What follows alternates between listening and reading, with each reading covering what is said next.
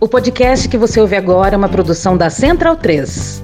Opa, você gosta do nosso trabalho? Mas ninguém gosta dessa porra, cara. Caralho, Pedro. Mas se você gosta do nosso trabalho e quiser, e tiver como, pingam lá pra gente, lá no PicPay ou no apoia.se barra medo e delírio. E se você mora fora do país, Fora do Brasil, irmão? tá querendo pingar um e não tá conseguindo no PicPay nem no Apoia-se, agora a gente tem o Patreon. Foda-se! É patreon.com barra medo e delírio em Brasília. patreon.com barra medo e delírio em Brasília. Em português. Agora bora pra abertura.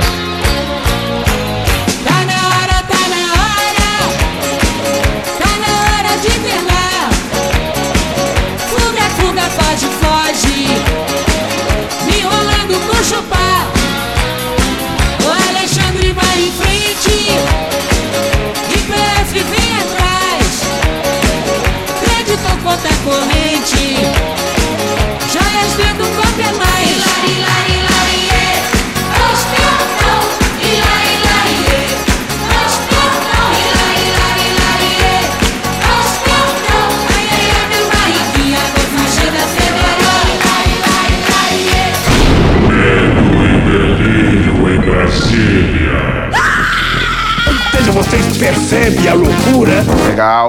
Olá, bem-vindos ao Medo e Delírio em Brasília com as últimas notícias do que restou do Brasil. Bom dia, boa tarde, boa noite. Bom dia, porra! Por enquanto. Eu sou o Cristiano Botafogo. Cristiano, seu lixo. Cristiano seu lixo. Cristiano, seu lixo. Cristiano, seu lixo! Seu lixo. Seu lixo. Seu lixo. Seu lixo. Lixo. Lixo. Lixo. E Cristiano. Aquele verme maldito! E o Medo e Delírio em Brasília. Aquele podcast. Medo e delírio em Brasília! Medo dele, um beijo pra eles, né? Porra, seu medo e delírio em Brasília, pô. Eu não ouço medo e delírio. É escrito por Pedro Daltro. abraço, Dalton. Pedro Daltro. Beijo, Daltro. E um beijo pro Pedro Daltro. Pedro Daltro. Pedro Daltro. Pedro Daltro. Pedro Daltro. Pedro Daltro. Pedro Daltro. Um beijo pro Pedro Daltro. Esse é o episódio dias 226 a 230. Ah, é? Foda-se. Bora passar pano? Não. Tá, mas bora tentar passar um pouquinho menos de raiva?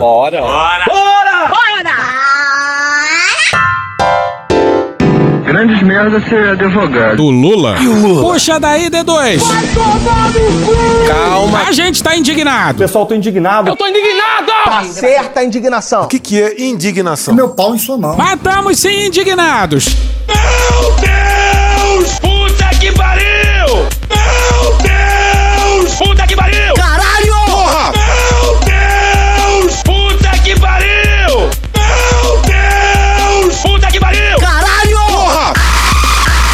cartazes. Gases. Que destreza, que destreza, que tes, que que tes, que que que tes- Estamos indignados e pedindo calma pro roteirista do Brasil. Calma! Poxa! O que está caindo de nossos roteiros é uma loucura. E olha que apesar de ter só dois episódios por semana, a gente tá gravando mais minutos por semana do que qualquer outra época dessa quadra miserável da história. Calma, buceta. Nós estamos sendo absolutamente tragados Porra, essa aqui é maconha, essa porra! pelo caos e pela loucura. E sendo absolutamente obrigados a deixar de lado assuntos como o novo PAC, que em alguns aspectos tá a cara do Rui Costa. Calma, calma, se organiza. Calma, é o cacete, pô! A gente não vai falar muita coisa não, mas com o Rui Costa lá... É difícil. A gente também não apontou o absurdo que é o Múcio dizer que o Lula errou ao não assinar uma GLO nos primeiros dias de governo. Isso é um absurdo. absurdo, cara. um absurdo. Absurdo, vergonhoso. Só pode ser provocação do general Apaisana. Só pode ser provocação, Cristiano. Tomar no cu. E também teve o ridículo ataque de pelanca do Lira, que vivia elogiando o Haddad e se incomodou com uma leve crítica ao poder acumulado pelo Congresso. No caso, pelo Lira, né? Pois é, tudo isso aí caiu do roteiro. Foda-se. Pois bem, mas então agora, vencidas essas preliminares. Ô, Frota, dá licença. Ah, olha só quem tá de volta. Ô, Cristiano, você acredita que o Luiz Inácio não me ligou? Ah, não pode ser, estou absurdado. Pois é, Cristiano, eu entrevistei o Lula no episódio da vitória dele, Cristiano. Coloca aí o trecho pra, pro pessoal ouvir. É flashback, hein, gente? Flashback. Eles sabem, Cristiano. Quatro anos depois. Cristiano, nem abre a boca. Sou eu quem vai abrir esse tópico. Solta a vinheta. E com vocês, Neide Maria. Oi, gente. Oi, gente. Dá, dá meu derby. Dá meu derby. Não tem? Como não tem? Não tem derby? Tá, tudo bem.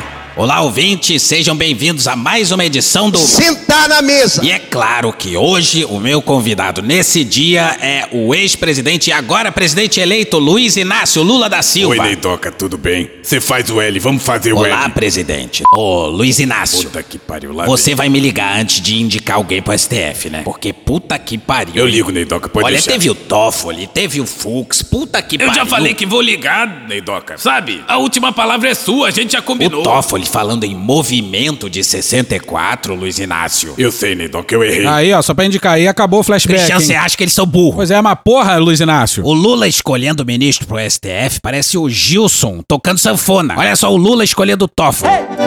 Daddy, what the fuck for me? Olha o Lula agora escolhendo o Zanin. Chega! A bancada evangélica pira. Lula já tinha indicado um sujeito lamentável que se recusava a chamar o golpe, a ditadura de ditadura. Me refiro a movimento de 1964. Teu cu! Aí agora o Zanin. E aqui a gente vai se valer do grande teórico da polarização, Franciel Cruz. Rapaz. Lá no Twitter. Deixe-me contar um segredo pra vocês. Fica só entre a gente pra não causar um rebuceteio geral na nação. O quarteto de sinistros, Dias Toffoli, Cássio Nunes, André Mendonça e Cristiano Zanin Ei, Cristiano. jogarão juntos por 20 anos no STF. Olha a merda aí. Pois o mais velho deles, eu quase escrevi velhaco, tem só 55. Meu Deus! Puta que pariu! E... Grandes merdas ser advogado do Lula, hein? E aí vale pra advogado da União e advogado pessoal. É foda. Diante desse cenário, o que fazer? A mera descriminalização do pote de drogas para consumo, na minha visão, apresenta problemas jurídicos e ainda pode agravar a situação que enfrentamos nessa problemática do combate às drogas. Meu Deus! Que é dever constitucional, nos termos do artigo 144, inciso 2 da Constituição da República. Não tenho dúvida de que os usuários de drogas são vítimas do tráfico e das orga- organizações criminosas ligadas à exploração ilícita dessas substâncias. Não parece. Mas o Estado tem o dever de zelar pela saúde de todos. Tal como previsto no artigo 196 da Constituição da República, a descriminalização, ainda que parcial das drogas, poderá contribuir ainda mais para o agravamento desse problema de saúde. Não, brother. O cretinismo é tamanho que ele se diz preocupado com a saúde, enquanto se recusa a colocar as drogas como um problema de saúde pública. É o consequencialismo rasíssimo. Não é razoável. A ratio legis do artigo 28 é justamente a de reduzir esses danos. A lógica é que com a descriminalização aumente ainda mais afora o, o fato de que a aquisição de drogas junto a fornecedores ilegais, muitas vezes ligados a grupos ou facções criminosas, pode colocar em risco a própria vida do usuário. Pois é, na cabeça do Zanin, se a gente entendeu bem, ao legalizar o porte, aumentaria o consumo, que não é apoiado pelos dados. Aí, na cabeça dele, de novo, aumentando o consumo, mais pessoas comprariam de grupos criminosos, o que colocaria essas pessoas em risco. Tem uma lógica interna, mas não faz sentido, porque não é essa a experiência dos países que descriminalizaram o porte. E olha esse grande show de cinismo a seguir. Por outro lado, a clara necessidade de que precisamos evoluir com a nossa legislação sobre drogas, na minha compreensão, e pedindo vênia aos eminentes pares que já votaram, não permite, ao menos nesse momento, a declaração de inconstitucionalidade do artigo 28 da Lei 11.343. Sai daqui. Até porque, como já expus no começo do meu voto, esse dispositivo é o único a conter parâmetros relativamente objetivos para diferenciar na atualidade a situação do usuário e do traficante. Tô pedindo calma. Calma é o cacete, pô. Mais pra frente isso vai ser desmontado. Tenha sua calma. Diz o parágrafo 2 do artigo 28. Para determinar se a droga destinava-se ao consumo pessoal, o juiz atenderá à natureza e à quantidade da substância apreendida. Presta atenção que é importante, pessoal. Ao local e às condições em que se desenvolveu a ação, às circunstâncias sociais e pessoais, bem como à conduta e aos antecedentes do agente. Assim, diante do exposto, respeitando os entendimentos em sentido contrário, nego o provimento ao recurso extraordinário. Pois é, senhoras e senhores, inacreditável. E bora com o Pedro Abramovay, ex-secretário de Justiça do governo Lula. Então, tem várias coisas que precisam ser analisadas. Primeiro, a gente precisa entender o que está sendo discutido nessa decisão. A decisão, ela está discutindo sobre se é crime ou não uma pessoa carregar drogas para o uso pessoal, né? Então, se é, ser usuário de drogas, portar drogas para o seu próprio consumo é ou não crime. Hoje a legislação diz que é crime, mas não coloca pena de prisão para o usuário. Mas a pegadinha da história é que não tem um critério para definir quem é usuário de quem é traficante. Então só fala lá, ah, porte para consumo. Quem define, no fim das contas, se o porte é para consumo ou não é para consumo, é o policial, né? Porque, enfim, deveria ser o juiz, mas o juiz sempre acredita na palavra do policial. E aí, quando a gente faz pesquisa e analisa, né, o que a gente vê é que pessoas com a mesma quantidade de drogas, na mesma situação, se uma pessoa for negra, ela é considerada traficante, se uma pessoa for branca, ela é considerada usuário. Se uma pessoa mora em favela e o juiz fala isso na sentença, uma pessoa com 5 gramas de maconha, porque ele mora na favela, não poderia carregar isso se não fosse ligado ao tráfico de drogas, portanto é traficante. Então tem sentença, várias sentenças, que diz que condenam a pessoa né, que na mesma situação, se não fosse morador de favela ou se não fosse negro, não seria condenado por traficante, acabam sendo condenados por traficante. Então, o que o Supremo está discutindo hoje é o estabelecimento de um critério para diferenciar e dizer, olha, quem é usuário não pode tá, ser considerado criminoso, né? Isso não é um crime. Você não tá, o, o, o dano é a si próprio, né? Então você não pode ser considerado. Esse é o primeiro ponto. O segundo é, se você não tem critérios claros, você está admitindo que a polícia pode ser racista, que a polícia pode discriminar quem mora em favela. Esse é o debate. Mas aí, pra piorar, essa aí não é a única decisão ruim do Zanin, mas é a mais simbólica, mais emblemática e a mais cruel. Quando Lula indicou o Zanin, a gente fez um episódio intitulado O Novo Técnico do Flamengo é o Senhor Zanin. Pra quem não tem a referência, é essa aqui, ó. O novo técnico do Flamengo é o senhor Valdemar. E vocês já cansaram de ouvir aqui. Aí nesse nosso episódio, lá pelas tantas, tinha isso aqui, ó. É flashback agora. Eles sabem, O Cristiano. problema do PT não é sobre indicações republicanas ou não republicanas, é sobre indicações ruins para a Suprema Corte. Uma coisa é uma coisa, outra coisa é outra coisa. O que nos leva à segunda parte do argumento. Talvez tenha sido o mais dito por aí. Ah, tem que aparelhar a porra toda mesmo. Embora a palavra aparelhar seja infeliz. Pra caralho! A gente também acha que tem que, entre um milhão de aspas, aparelhar a porra toda assim. Calma. Mas aí entra a desgraça da personalização na política, que nunca deu certo em lugar nenhum do mundo. Tem que aparelhar. Air quotes. Mas não com um nome terrivelmente ligado ao do Lula, né? Não, não é de ponta. Mas sim com um nome terrivelmente ligado à esquerda. E aí não é aparelhar, né? É simplesmente colocar alguém lá que tenha consonância de ideias. O que é meio que dado, né, pô? E nesse mesmo episódio a gente disse que a indicação deveria ser de uma mulher negra. Representatividade importa pra caralho. A magistratura brasileira é composta por menos de 2% de juízas negras. Isso se revela, se traduz numa verdadeira anomalia na medida em que nós, mulheres, compomos mais de 50% da população brasileira e nós, pessoas negras, também somos mais de 50% da população brasileira. E a gente apanhou pra caramba por criticar a indicação do Lula. Mas, tudo bem. E a gente não é advogado. Grandes merda ser advogado. Mas a gente é muito chique. A gente ficou absolutamente indignado com o voto do Zanin. E aí a gente mandou uma mensagem pra quem? Pra ele. Ah, Alexandre Não, caralho. Pra ele.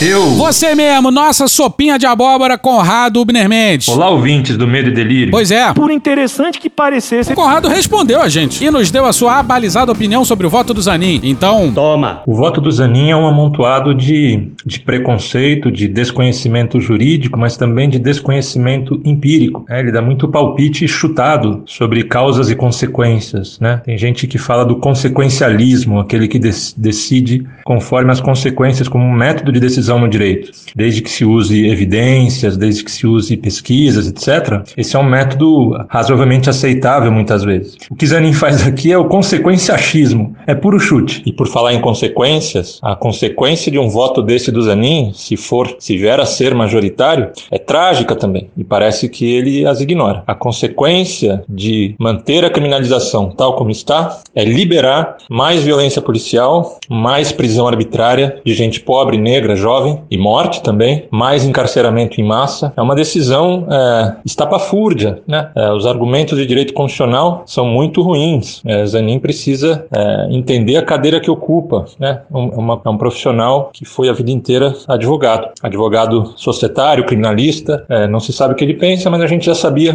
que o perigo era muito grande e o perigo está confirmado. Beijo, Conrado. E não é só que o Zanin votou na direção contrária que se esperava de uma pessoa indicada por um governo de esquerda no século XXI, não. Limite, Brasil. O voto dele é ruim, gente. O voto dele é meio constrangedor. Eu estou muito decepcionado. Só um esclarecimento. Pelo que eu entendi eh, da posição do ministro Cristiano Zanin. Tá, aí o Moraes falou, o Zanin tentou se explicar até que. Certo, a tese do.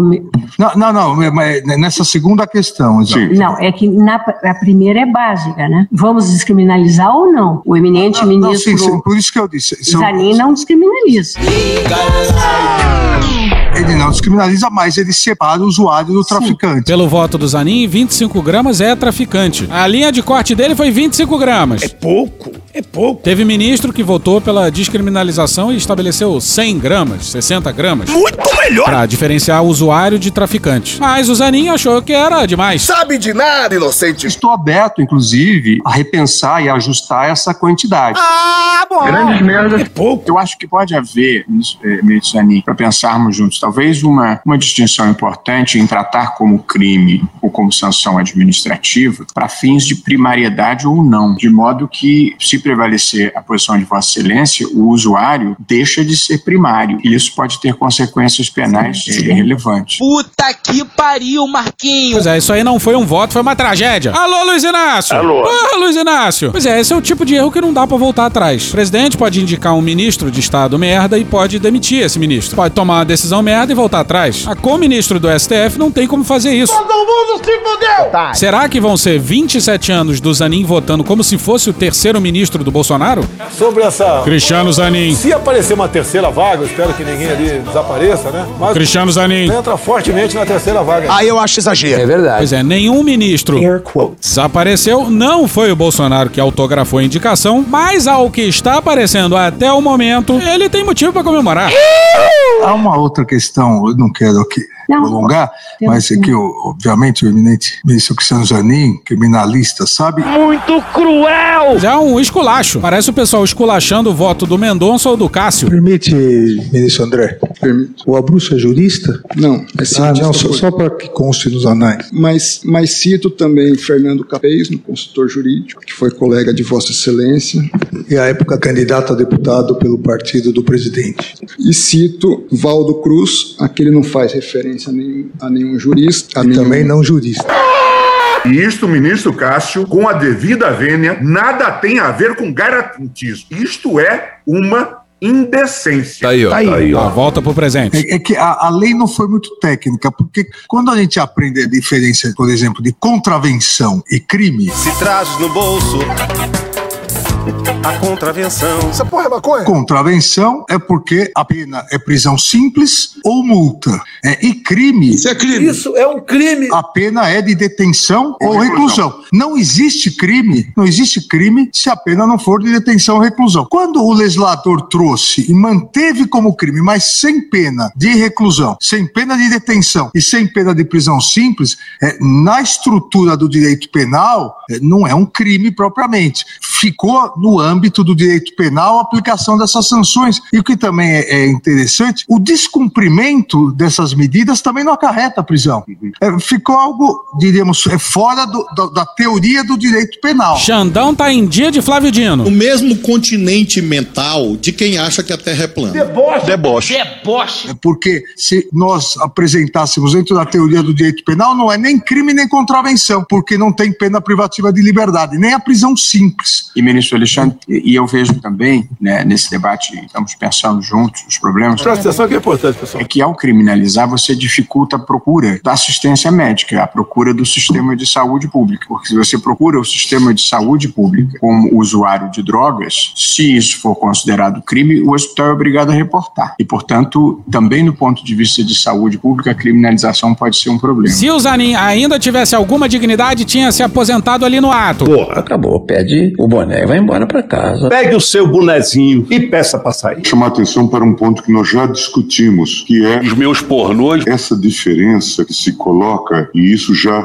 talvez desde 2006, desde a aplicação da lei, vamos chamar atenção, ministro Alexandre. Alexandre! Entre o programa normativo e, vamos chamar eh, grotescamente, o âmbito normativo ou essa realidade. A leitura que se faz, e aí, inclusive, para a gente usar também expressões fortes, que traduz exatamente a experiência que Vossa Excelência acaba de viver né, nos vários presídios, essa criação desse sistema de um, um apartheid, é, porque é, o, o, preto pobre jovem, ele, na verdade, se estiver com. E nós temos vários casos que chegam na turma, nós discutimos isso com frequência. Alguém vai dizer, não, é algo litero poético recreativo. Não. O sujeito que está preso provisoriamente por porte de 2 gramas, seja de cocaína, seja de maconha. Maconha é ilegal. É um dado da nossa realidade. Gilmar tá tentando esfregar na cara do Zanin o absurdo que foi o voto dele. Pois é, era para ser um ministro terrivelmente esquerdista ou terrivelmente progressista, mas não. Hoje não!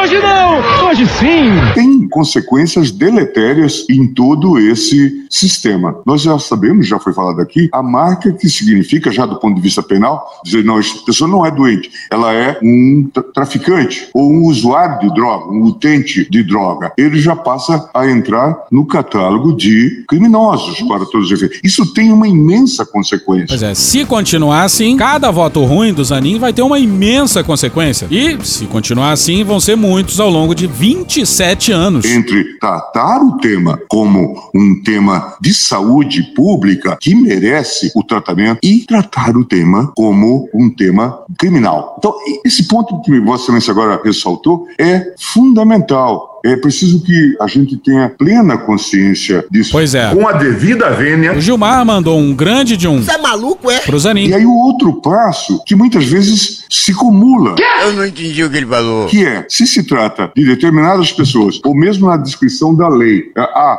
está em determinado local, porque é uma das referências que a lei faz, né, do parágrafo faz. É, está em determinado local. Ah, então é caso de tráfico. E o local nós podemos imaginar qual é. Em muitos casos são as comunidades pobres onde essas pessoas estão inseridas, vivem, moram, etc. Ou seja, vocês percebem a loucura que está tomando conta desse país? Pois é, senhoras e senhores, uma grande de uma surra. Que dia triste foi esse 24 de agosto de 2023. Bolsonaro tá se fudendo de verde e amarelo, mas a gente aqui do outro lado também tá. Todo mundo se fudeu! Vai todo mundo perder. Então, me parece que nós temos uma imensa responsabilidade, porque essa discussão, que obviamente é extremamente delicada, mas ela tem um efeito holístico sobre todo o sistema. Pois é, a conclusão é que o voto do Zanin está sendo muito irresponsável. Com consequências terríveis para essas pessoas e com consequências outras que já também afloraram aqui. Essas pessoas que caem no sistema penitenciário têm que fazer opção pelas facções existentes. A Excelência sabe muito bem. Como assim? E a partir daí passam a merecer proteção e são soldados de, desse sistema. Dizer, nós temos que refletir um pouco sobre tudo isto nesse contexto em que estamos decidindo, porque isso tem consequências enormes para todo o sistema. O Gilmar tá tentando fazer com que a gente pare de criticar ele pelo IDP. Tá quase conseguindo, hein? Não.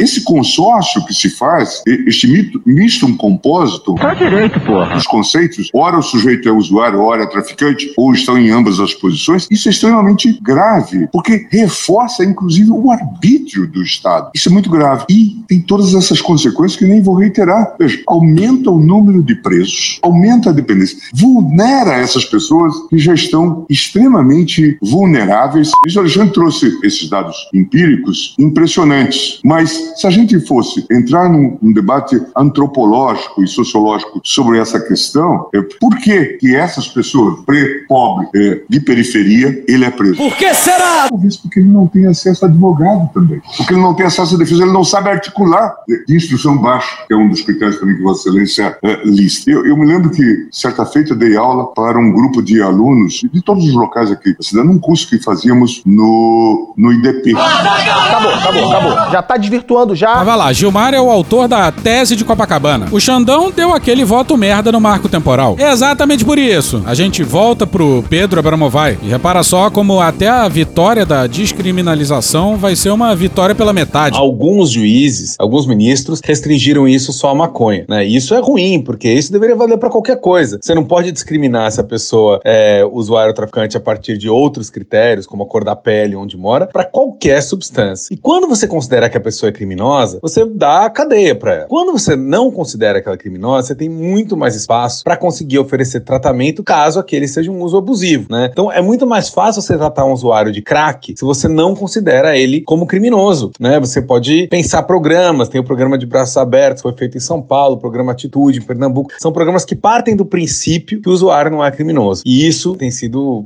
muito importante. Então, essa decisão é uma decisão fundamental para isso. A grande questão do voto do Zanin, que é muito ruim, é que ela desconsidera todo o debate científico e jurídico produzido sobre como a lei é aplicada no Brasil para dizer que não pode é, retirar esse critério racista de aplicação da lei, porque isso pode gerar um pro problema de saúde pública, porque iria explodir o consumo de drogas. Não, brother. É você, Malafaia! Qual é o paradigma? A argumentação do Zanin é a mesma desse CFM aí, desse Conselho Federal de Medicina que a gente tem, que ficou do lado da cloroquina. Flashback. Conselho Federal de Medicina publicou hoje no jornal Folha de São Paulo uma coluna absolutamente infeliz defendendo o parecer que eles haviam feito, permitindo que os médicos usem o tratamento precoce, entre aspas, para a Covid-19. End of flashback. Quem quer, sabe onde compra e sabe onde usa. Isso quem não quer assumir tá numa hipocrisia sem igual. Vamos seguir. Olha, o Brasil é um dos únicos países da América do Sul que ainda criminaliza o usuário de drogas. Só Suriname e Guiana não criminalizam. Todos os outros países da América do Sul descriminalizam o usuário de drogas. Não houve explosão de consumo depois de descriminalização em nenhum lugar do mundo. Tem muitas pesquisas que mostram isso. Flexibilizar a legislação, descriminalizar, não aumenta o consumo. Poderia aumentar, né? Se o Brasil fosse pioneiro nisso, a gente poderia falar, bom, não sei o que vai acontecer. O Brasil não é pioneiro, o Brasil está atrasadíssimo nesse sentido.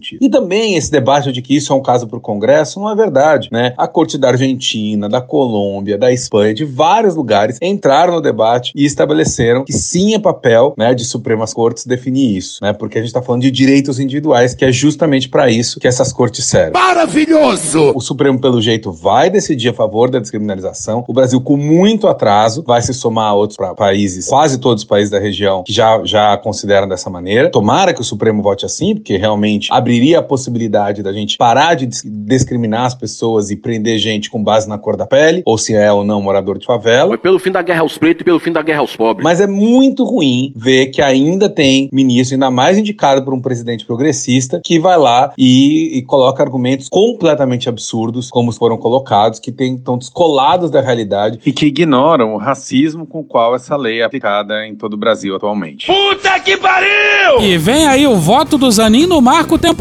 hein? Porra, Zanin! E a tragédia do marco temporal se dá em duas frentes. No STF, depois daquele voto bem ruim do Xandão. Um sujeito lombrosiano. E por isso o remix do Xandão segue revogado. Xandão.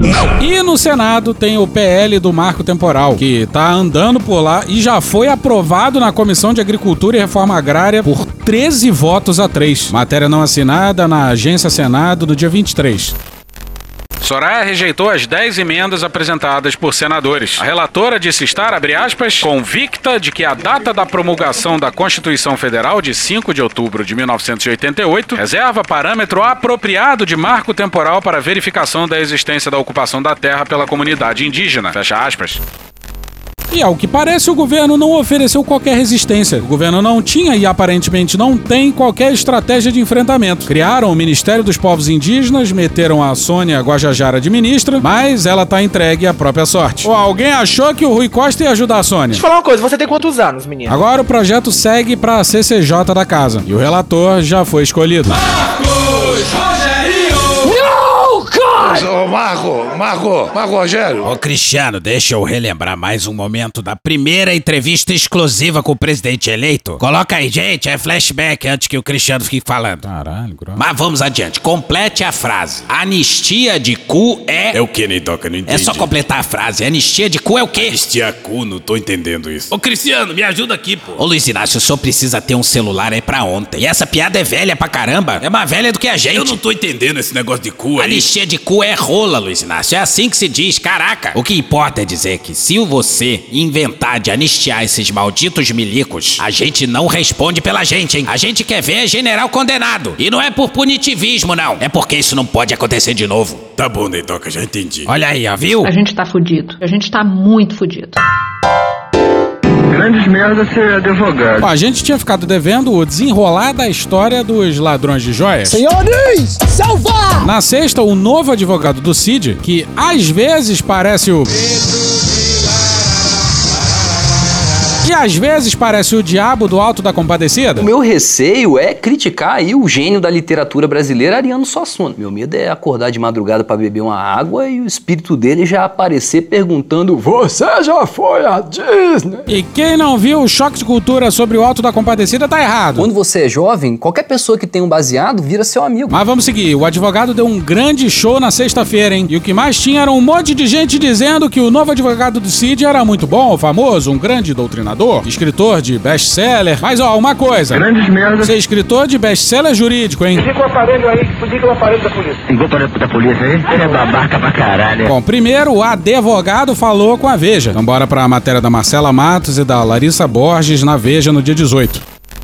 Cid dirá à justiça que negociou as mercadorias por ordem do chefe.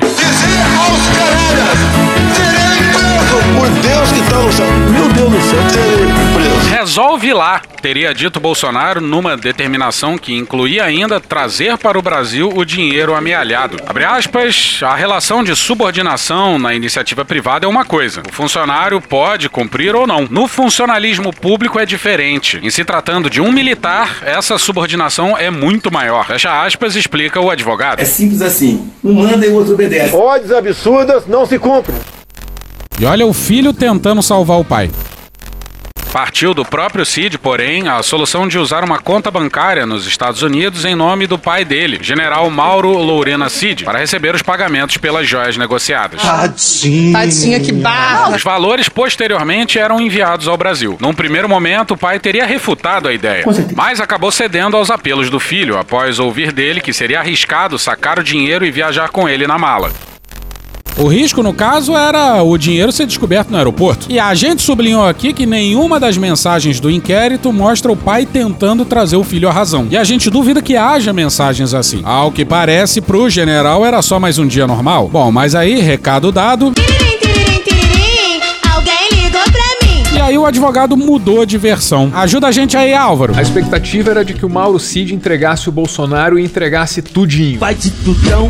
Tudão. Vide essa capa da Veja. Pois é. Aí alguma coisa mudou. Soube-se que os dois advogados aí, o do, o do Bolsonaro e o do Mauro Cid, conversaram. Alguma coisa mudou e mudou muito rápido. Aí o advogado do Mauro Cid foi conceder uma entrevista na Globo News, que já estava marcada, e o bicho pegou. Atenção, atenção, é agora que o bicho vai pegar. É agora que o bicho vai pegar. Mas o senhor, o senhor se lembra o nome dele? Não lembro. Esqueceu-se. Eu Não sou se muito lembra. ruim de nome. Não, não lembro. Não lembro, O senhor fala com um advogado e o senhor não sabe com quem que o senhor está falando. Quem tá falando? Oi? Quem tá falando? De Augusto. De Augusto? E vai aí um beijo pra Natuza. Beijo, Cristiano, seu lixo. E é assim que tem que ser mesmo, hein? Bateu uma salva de palma aqui pro profissional. Beijo também pra André Sadia, que malandramente baixou a cabeça, conteve o riso e reergueu a cabeça plena. Medo e delírio, um beijo pra eles, né? Pô, forra seu medo e delírio em Brasília, porra. Não, eu sei, o meu amigo disse, fulano de tal, o, cara, o sujeito ligou em seguida, eu conversei com ele, o fulano de tal, não lembro o nome. Mas disse, ele descreve o me diz sujeito o de tal. completo. É, me diz o nome completo desse advogado. Quer falar com quem? Luiz Pareto. Eu. Paulo Bueno. Lá de São Paulo. Eu não sei o nome do meio dele. Não, Sei que é Paulo não, Cunha. não. Paulo Cunha Bueno. Então o senhor falou Não, com o Paulo Bueno, advogado do ex-presidente Bolsonaro, nesta semana por um minuto pelo telefone, é isso? Pelo telefone, coisa rapidinho, assim. Wait for it. Então, o, o advogado, eu fiz uma pergunta pro senhor faz, doutor, o senhor mentiu, faz 30 doutor. minutos, o senhor disse que não falou com ninguém da defesa de Bolsonaro. Advogado maluco. Agora na Globo News. E agora o senhor Eu está dizendo que ontem à ninguém, noite. Não, a- não, não, é, André, espera um pouquinho. Tô esperando. Que maravilha. A condução dessa entrevista, hein? Outro beijo pra Natuza e pra Sadia. Mas, Doutor, o senhor mentiu. mas, mas, doutor, não é que ele te ligou ontem pra falar do São Paulo e do Corinthians. Ou pra falar de Flamengo e Grêmio. Sabe quem é imortal? É Sandy Júnior, filha da puta! Ontem foi o dia que É, veio à tona a bomba da revista Veja, doutor. É, Então, Mas eu e de falo repente ontem à noite, sabe que hora eu dormi, Andréia? Que porra é essa, Batata? É que horas o advogado do Cid dormiu? É isso mesmo, produção? Que porra de pergunta é essa? Sei o que, ligaram o foda-se aqui no SBT. Não vou dar opções porque a resposta certa é foda-se. Era pra gente ter minutado essa entrevista inteira, mas... Deu errado. Bom, mas resumindo, o advogado do Cid disse que o Cid ia entregar o presidente. Aí pouco depois, o advogado do Bolsonaro ligou pro advogado do Cid e o advogado do Cid desdisse tudo o que tinha dito. Ah, mas a Veja tinha gravado a conversa. O áudio tá bem ruim eu vou ler em cima pra ficar mais claro. Eu tô me baseando nas transcrições que apareceram na CNN. A repórter pergunta quando o senhor fala resolve isso, vende as joias, é ordem do Bolsonaro. O advogado responde é. Quando você fala resolve isso, vende a joia, é, Bolsonaro, é ordem do Bolsonaro. Ela pergunta de novo, e ele não ficou com nada da venda das joias? Não ficou pra ele? E o advogado responde não. E ele, ele não ficou com nada da, do, do- do- da venda das joias, não ficou pra ele. Aí a repórter pergunta, mas foi depositado na conta do general. E o advogado responde: é, mas é pra passar integralmente. Aí um outro repórter pergunta: foi passado? E o advogado responde: integralmente. Porque foi depositado na conta do general, né? É, mas é para passar por. Integralmente. Não foi passado? Pois é, o Laranja era um general. Eu sou um cara de negócio. E um general respeitado, hein? Que fez parte do alto comando. Aí o advogado continua. O Cid me mostrou o que ele tinha lá atrás, uns 800 mil que estavam aplicados. Ele não deu detalhe. O dinheiro dele fecha. Ah, mas ele tem 35 mil dólares. Tinha uma poupancinha lá. Tem, ele, ele tinha me mostrou o dinheiro que ele tinha lá atrás. Os 800 mil que estavam aplicados. É verdade. Tem dinheiro, ali, o dinheiro dele fecha. Ah, mas ele tem 35 mil dólares. Não dólares.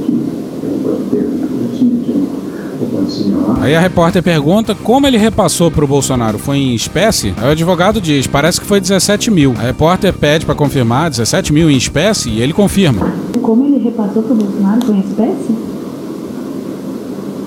Acho que 17 mil. 17 mil em espécie? Que delícia, cara! Puxa daí, Bolsonaro! Mas qual o problema comprar com dinheiro vivo algum imóvel? Qual o problema? Por isso que criou-se a nota de 200 reais. Por isso que o Bolsonaro tava de boa em abrir o sigilo bancário. A conta dele é um deserto, não acontece nada por lá. Esse cara é. Tarado! O dinheiro vivo. Mas aí a repórter pergunta: e o resto? E o advogado responde: veio uma parte com ele na conta do pai. O dinheiro era do Bolsonaro, não era dele. Veio uma parte foi ele Bolsonaro na conta do pai. Eu Bolsonaro não. Tudo isso aconteceu na sexta-feira. Aí na segunda, o advogado foi na CNN. E que tragédia, senhoras e senhores! Olha, na verdade, em relação a esse aspecto, foi dito o seguinte: quando se verificou a dificuldade, ele disse: resolve, resolve isso aí, Cid. Isso é contigo. Mandou o Cid. O Cid foi atrás, resolveram o problema. Simples assim. Senhores! É simples assim. Um manda e o outro obedece. E quem teria dito pra vai atrás, resolve o problema, resolve isso aí, teria sido Jair Bolsonaro mesmo, é isso? É, o presidente, o presidente. Jair Messias Bolsonaro! Canalhas mil vezes! O que, que significou esse resolve lá, ou resolve isso aí? Na avaliação da defesa de Mauro Cid, foi um pedido de vender, de esconder, de dar essas joias? O que, que significou resolve lá? Eu acredito que significou o que o Cid fez. Ele era assessor, conhecia o chefe, não sei quanto tempo trabalhava, tem intimidade. Aliás, eu ouvi entrevista do presidente e ele dizia: oh, o Cid tinha autonomia. Autonomia dentro dos limites da assessoria, né? Aquilo que ele está lá para fazer. Dizer aos canalhas, serei preso.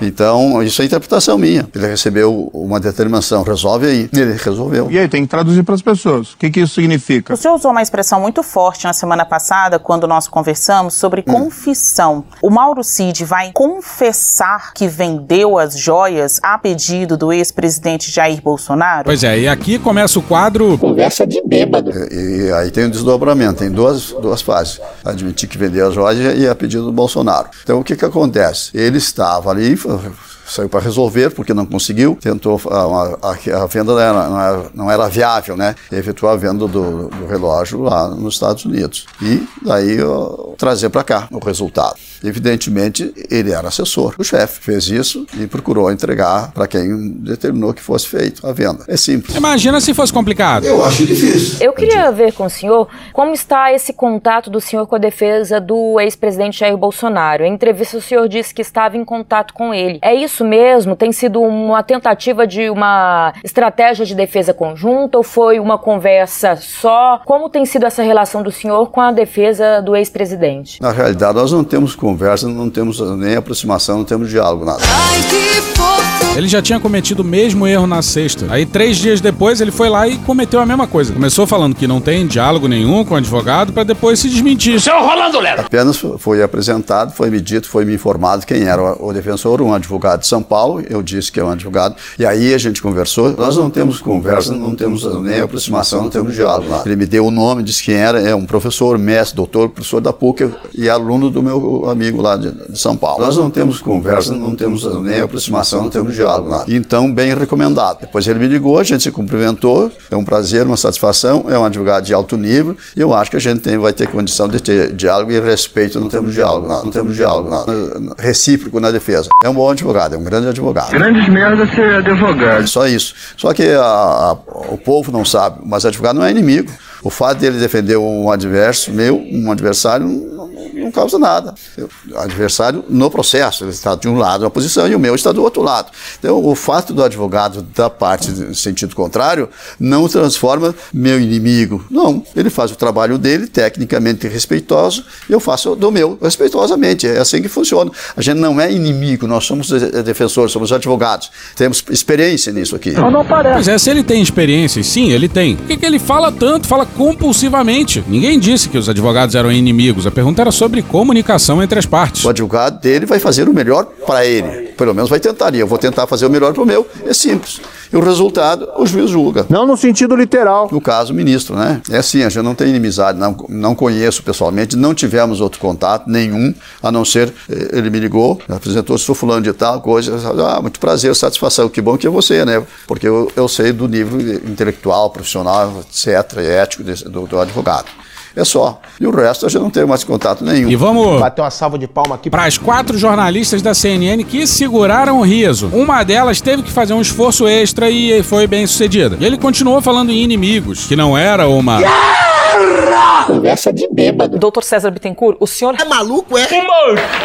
Doutor César Bittencourt, o senhor recebeu nos últimos dias alguma espécie de pressão para que o seu cliente não expusesse o ex-presidente da República? Certamente. Não, ninguém, ninguém. Nem, não tem nem porquê. Será mesmo? Não tem por que pressionar. Eu sou um advogado. Você fala que é um advogado. Eu sou independente, tenho muita experiência de vida, tenho muita estrada corrida. Não quer ajudar, cara? Fica na tua. Né? E ainda que houvesse, não surtiria efeito. Vou fazer o meu, o meu trabalho normal, como eu sempre faço.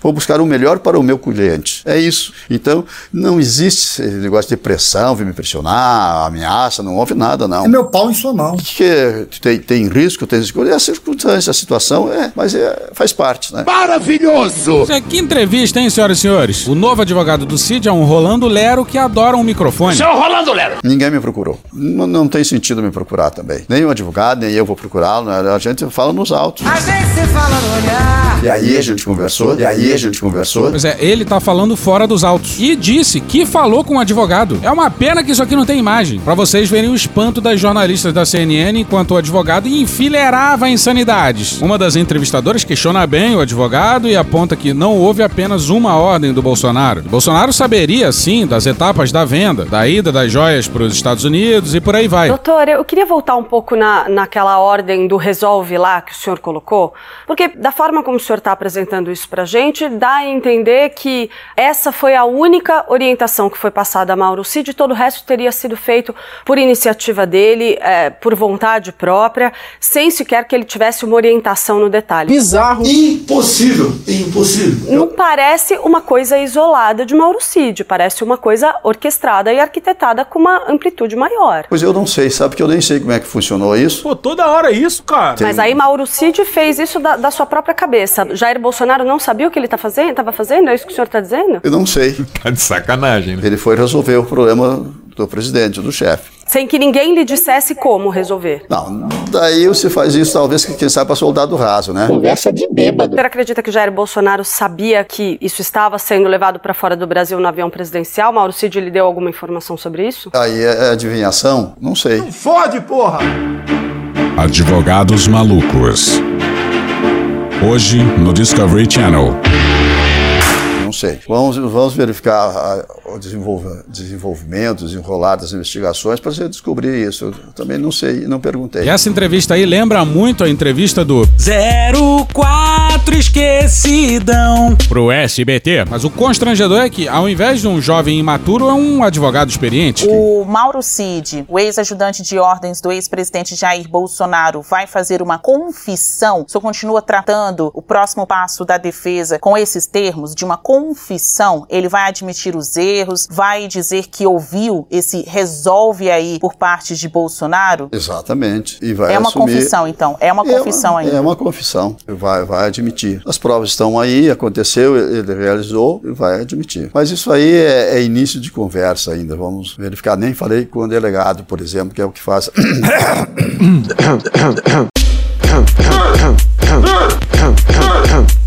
Ô, cara! que está fazendo a investigação. Não tive tempo, ainda não deu para falar com ele. Não deu tempo porque o cara vive dando entrevista. Estamos absolutamente fascinados por esse advogado. Aparentemente a encarnação da vírgula. Grandes merda ser advogado. Hoje eu, eu vou ao Supremo para agendar com o ministro.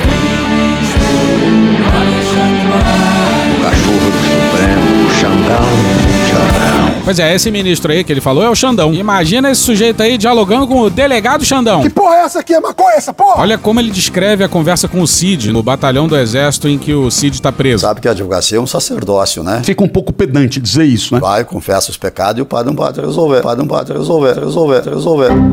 Revelar, revelar, revelar. Acertou, miserável. Evidentemente que os detalhes eu não- também não tenho que revelar nada. E foi o nosso primeiro contato, que durou umas três horas e meia, por aí, quatro horas. Então é muita coisa. Para ter uma noção, são volumes de informações, né? Então, na verdade, muita coisa eu nem lembro. Não me recordo, não me recordo, não me recordo, não me recordo. É um 04 de idade mais avançada.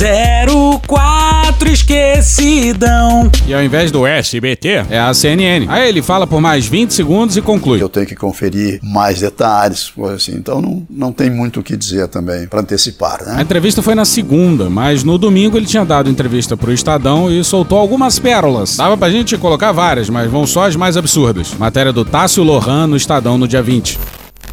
O senhor mudou o discurso em relação à linha de defesa? Eu vou dar 20 ou 30 versões, posso dizer o que quiser. Foda-se. Advogados malucos. E olha só esse diálogo. Uma parte das joias chegou a ficar na fazenda do Piquet, que é aliado do Bolsonaro. Ah, Se eu tenho uma fazenda e um amigo coloca uma coisa lá, eu não tenho responsabilidade sobre isso. Não tem responsabilidade? Não, como eu vou responder se eu tenho uma fazenda e um cara bota no canto um negócio lá? E fica a dica aí pros empreendedores, hein? Aluga uma fazenda dessa pro PCC e cobra caro. Aí eles estocam droga e arma lá e você não tem nada a ver com isso. Foda-se. Mas se a pessoa autoriza, ela tem responsabilidade. Então, mas aí você botou um si. Não sei não, não sou advogado do Piquet. Caralho! Ele passa boa parte da entrevista defendendo o Piquet. E se esse advogado não é o advogado do Piquet, a gente não sabe mais de nada. Mas, no entanto, se tem alguém que o advogado não defende, é o acéfalo. Maravilhoso! O Frederico Wassef chegou a te procurar? Não, esse cara não tem nível, né? É um trapalhão. Olha só! O senhor acha que ele cometeu algum crime? Não acho nada, não vou dar opinião sobre o colega. Acho que ele é um lunático, é motivo de piada. Pois é, o advogado da família presidencial de fato é trapalhão e motivo de piada. Lunático é a nossa opinião também, mas não confirmada por. Laudos psi... La, é, laudos psi... É, de, tá, de psico... É, la, laudos aí... A fuga, o que nos leva para a abertura desse episódio. Sim, a gente vai seguir pro hospital. O advogado do Cid só fez fechar ainda mais o cerco ao Jair. Dizer aos canalhas que eu nunca serei preso! Agora tem delação do ajudante de ordens que sabia de tudo. O meu ajudante de ordem, em especial o Cid, que eu tenho quatro, é um cara de confiança meu. Cid, aquele assunto com o Putin é assim, aquele assunto com o Joe Biden é assado. E esse cara consegue pegar isso tudo pra ele. É o pior dos mundos pro Bolsonaro. E aí, como de hábito, ele correu para um hospital apresentando Depressão, ansiedade, pânico, pressão alta, pressão baixa, HPV, HIV, dengue, zika, chikungunya, peste negra, piomielite, paralisia infantil, osteoporose, gripe suína, febre amarela, meningite, gonorreia, herpes, faringite, doenças e chagas, bronquite, leptospirose, cancro, sarampo, catapora, varíola, cachumba, gastrite, tétano, hepatite, conjuntivite, derrame cerebral. E Bolsonaro no hospital sempre gera a expectativa dele entrar na sala de ressonância com uma arma na cintura. Pois é, Bolsonaro foi pro hospital, fez uns exames e saiu no dia seguinte. Mas já deixou avisado que vai fazer três cirurgias em setembro. Mas algo nos diz que ele vai estender essas cirurgias por muitos meses numa tentativa de fugir da prisão. Tem que ser falado. Sabe como é que é? A primeira vai levar um tempo maior de recuperação, a segunda também, e aí a terceira ia demorar um bom tempo. O Weingarten, atual carrapato do Bolsonaro, anunciou a intenção. Todos os sintomas e exames, nesse momento, por óbvio, decorrem do atentado contra sua vida de 6 de setembro de 2018, ainda sem resolução. Pois é, peraí, peraí, peraí, peraí. Sem resolução. É o caralho. Ah, investigou, investigou, investigou um pouquinho mais e concluiu que não teve mandante, que o Adélio é um maluco solitário mesmo. Até porque, se não fosse, seria o atentado mais burro da história. Hoje, no Discovery Channel. E a gente lembra, a defesa do presidente não recorreu do encerramento do inquérito. Ele reclama que não tem solução, mas a defesa do Bolsonaro poderia se colocar contra o encerramento do inquérito. E deixou o caso ser encerrado. Mas apesar disso, continua enchendo a porra do saco. Mi, mi, mi, mi, mi, mi, mi, mi, mi. A volta pra fuga presidencial. Bora pra Ana Paula Bimbate e o Vanderlei Preite Sobrinho no UOL no dia 23. Desde que foi esfaqueado em um ato de campanha em 2018, o ex-presidente foi internado ao menos sete vezes, em períodos em que passou por crises pessoais, de governo e familiares. A nova permanência no hospital, desde a manhã de hoje, ocorre após Bolsonaro ter sido intimado para depor duas vezes em 31 de agosto. Estão se vitimizando. Pois é, tudo bem que Bolsonaro tinha crise quase toda semana, né? difícil. Eu acho difícil.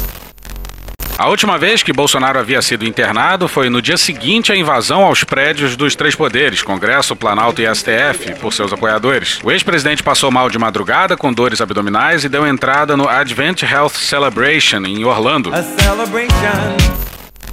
E aí, Bolsonaro viajou pra algum lugar aí e topou responder uma pergunta pra Folha sem gravação em áudio e vídeo. E foi perguntado sobre isso aqui, ó. A Polícia Federal enxergou um elo entre o ex-presidente Jair Bolsonaro e o empresário Meyer Nigri na disseminação de fake news sobre o sistema eleitoral. A informação está na decisão do ministro Alexandre de Moraes, que arquivou a investigação contra seis empresários por supostamente tramarem um golpe de Estado. Pois é, o Bolsonaro mandou uma fake news sobre o sistema eleitoral e disse repassem ao máximo. Aí ele respondeu a pergunta lá que a gente mencionou e com isso aqui, ó, na matéria da Mariana Holanda, no dia 23, na Folha.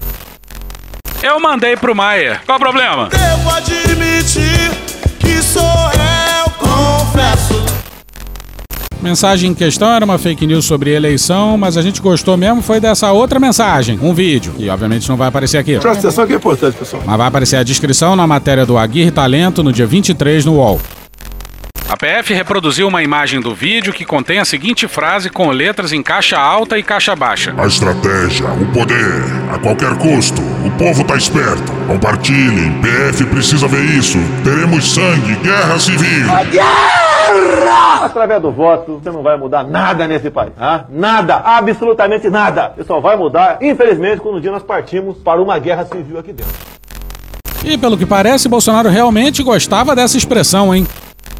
Meses depois, no dia 8 de agosto de 2022, Bolsonaro encaminhou a Maier Nigri um texto que circulava nas redes com o seguinte título: O STF será o responsável por uma guerra civil no Brasil. Uma guerra civil aqui dentro. Mas de quem é a culpa do 8 de janeiro para a direita brasileira? O PT! E a Câmara de Porto Alegre aprova o Dia do Patriota no dia 8 de janeiro. Puta que pariu! Mas deliciosamente, Bolsonaro tá vivendo um inferno astral. Jair Renan Bolsonaro, um dos filhos do ex-presidente presidente Jair Bolsonaro foi alvo nesta quinta-feira de uma operação policial por lavagem de dinheiro. Geralmente, quando se fala em família na política, são famílias enroladas em atos de corrupção. A minha família é limpa. Pra caralho! Pois é, o 04 esquecidão. vai ter que depor. Não me recordo, não me recordo, não me recordo, não me recordo. E dessa vez não vai ter o ACF do seu lado, não. Que se pensar direitinho já é um bom começo, né? Ah, e vale sempre apontar que o Trump se entregou lá na Georgia. Tirou uma foto linda ao ser fichado, pagou fiança e meteu o pé. Não devem estar sendo dias fáceis para um certo Jair. Não, não é verdade, não é possível. Eu não sei o que, que aconteceu, não é verdade.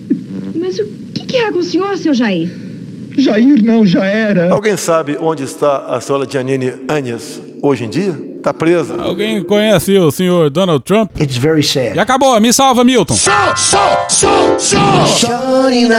E hoje a gente fica por aqui. Queria agradecer muito ao Júlio Ponce pelas duas, sim, duas paródias que tem nesse episódio. O Homem é uma Máquina. E esse episódio usou áudios de Cartoon Network, Juliane Furno, Xuxa, Choque de Cultura, Gil Brother, Hermes e Renato, Casimiro, Galãs Feios, Francisco Elombre, Juliano Cortinhas, Desce a Letra, Canal Meio, Rafa Mon, Thaís Bilenque, Natuzaneri, Angu de Grilo, Samia Bonfim, Maria Rita, Xadrez Verbal, Mônica Debole, Breno Pires, Não Inviabilize, Alfredo Rolo, ICL Notícias, Globo News, Porta dos Fundos, História Pública, Estúdio CBN, Petit Jornal, Podcast Pauta Pública, Franciel Cruz, Professor Pasquale, Carla Bora, Multishow, Planet Ramp, Rede Globo, BBB, Poder 360, TV Brasil, Pânico, Leandro Rassum, Matheus Canela, Esporte TV, UOL, Cara Tapa, Jovem Pan, Léo Santana, George Michael, Rede TV, Midcast, Cara do Engarrafamento da Brasil, Programa Silvio Santos, Gig Gueto, DPF Tubes, Pedro Abramovai, Associação dos Juízes Federais do Brasil, TV Senado de Noite, TV Câmara Distrital, Conrado Miner Mendes, Léo Canhoto e Robertinho, Quintal da Cultura, TV Justiça, Peter Tosh, Meteoro Brasil, Compadre Washington, Gustavo Mendes, Jovem Pan Esportes, Drauzio Varela, Januário de Oliveira, o antagonista, Praça é Nossa, Migalhas, Flow, Alexandre Frota, Chico Buarque a Cor do Som, Câmara dos Deputados, Metrópolis, Caetano Veloso, Keila Melman, Igor Guimarães, Dom e Juan, Samira Close, Sidney Magal, The Office, Cecília Oliveira, SBT, TV Quase, Orquestra Brasileira de Música Jamaicana, Vai Que Cola, Falha de Cobertura, Bola de Fogo, Bonde do Tigrão, Bruno Aleixo, How I Met Your Mother, Jorge Benjó, Show do Milhão, Samuel Mariano, Um Príncipe Nova York, CNN Brasil, Band Jornalismo, Júlia Rafaela, Escolinha do Professor Raimundo, Thiago Rodrigo, Bete Carvalho, Não Adivinho, SATV, BBC News Brasil, SBT News, Valem Bandeira, O Globo, Titãs, Coisa Nossa, Cool and the Gang, Tim Maia, AFP Português, Jornal Nacional, Planalto, Bahia Cast, Vanessa Rangel, TV Câmara, Guilherme Boulos, Entrevista com o Bial, Podcast Flip MTV e Podcast O Assunto.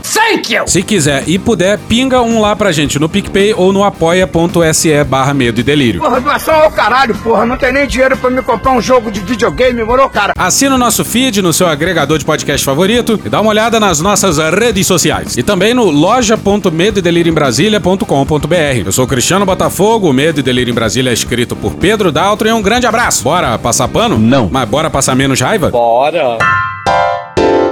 Me permite uma parte? Não lhe dou a parte. E eu não dou a parte pra esse sujeito aí, não. Posso indicar você a ministro do Supremo, eu vou.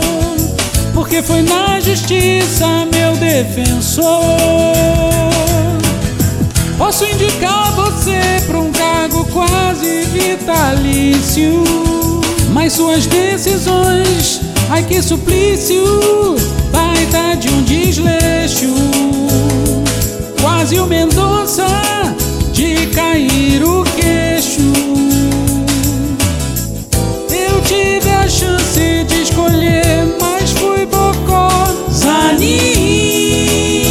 agora não tem volta. Agora Inês é morta. É triste. Zanin, não quis te favorecer, convencer, desiste. Porra. Da Pieve agora sextou de vez no Estúdio I, porque saiu o novo disco Xande Canta Caetano. Uma baleia, uma telenovela, um alaúde, um trem, uma arara. Mas era ao mesmo tempo Bela e Banguela, Guanabara.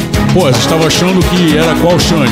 Acabou? Não. E os BRICS, eles cometeram um erro muito grave, Daniel, que eu, que eu achei. Todos os, pa- os novos países que, que entraram, barra, vão entrar, têm nomes iniciados por, é, com, por vogal, e aí não ficou legal. E aí o pessoal tava falando aqui que pode ser é, AE, AE, IE, BRICS, pode ser EIA, EA, BRICS, pode ser também, pode funcionar.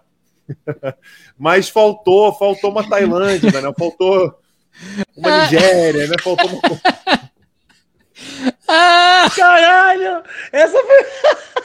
Acabou? Acabou, acabou.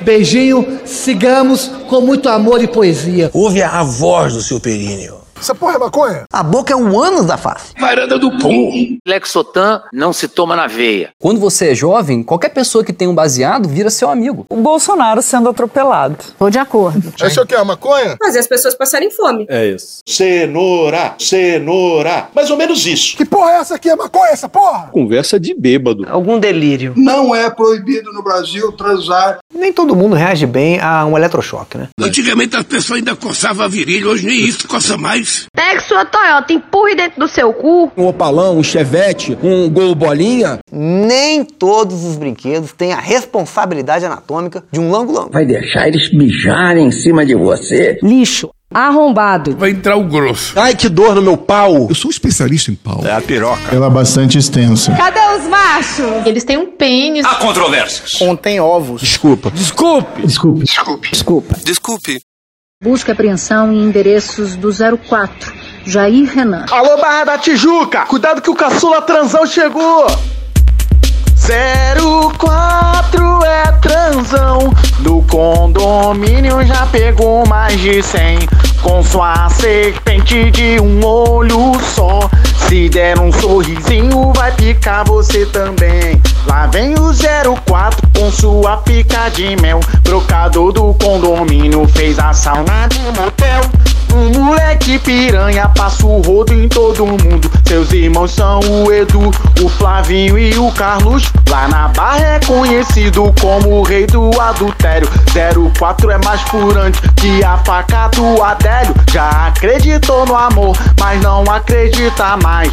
Depois que o juiz não abriu para o seu pai, quero ver geral. 04 é transão. No condomínio já pegou mais de 100 com sua serpente de um olho só. Se der um sorrisinho, vai picar você também. Quero ouvir 04 é transão. No condomínio já pegou mais de 100 com sua serpente de um olho só. Se der um sorrisinho, vai picar você também. Caçula transão chegou! O caçula transão chegou! O caçula transão chegou! Vai picar você também! O caçula transão chegou!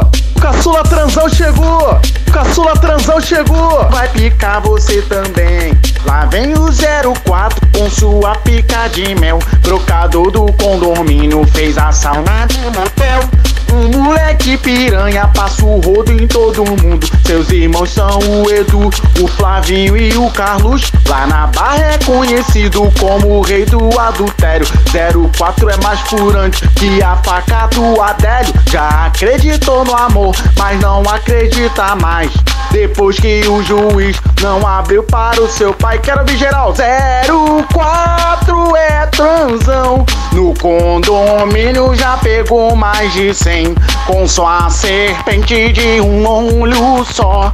Se der um sorrisinho, vai picar você também. Vai picar você também. Vai picar você também.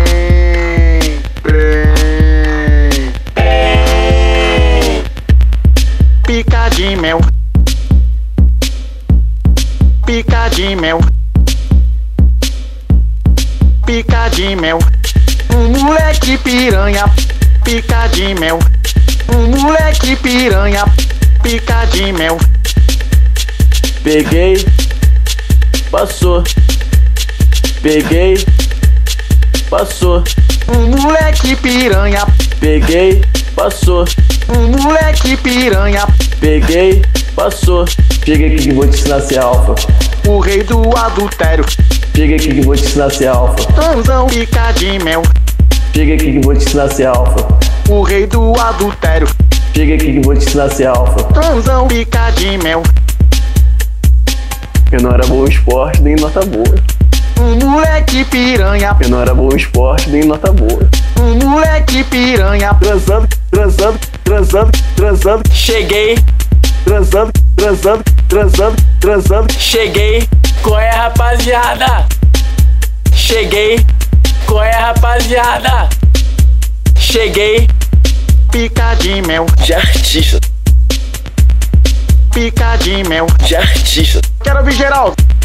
04 é transão. No condomínio já pegou mais de cem Com sua serpente de um olho só Se der um sorrisinho vai picar você também Se der um sorrisinho vai picar você também Se der um sorrisinho vai picar você também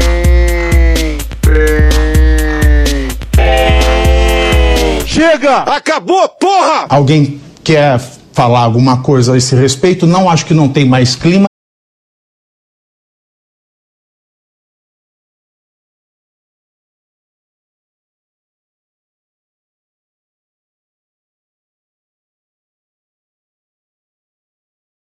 Acorda, vagabundo! Acorda! Acorda!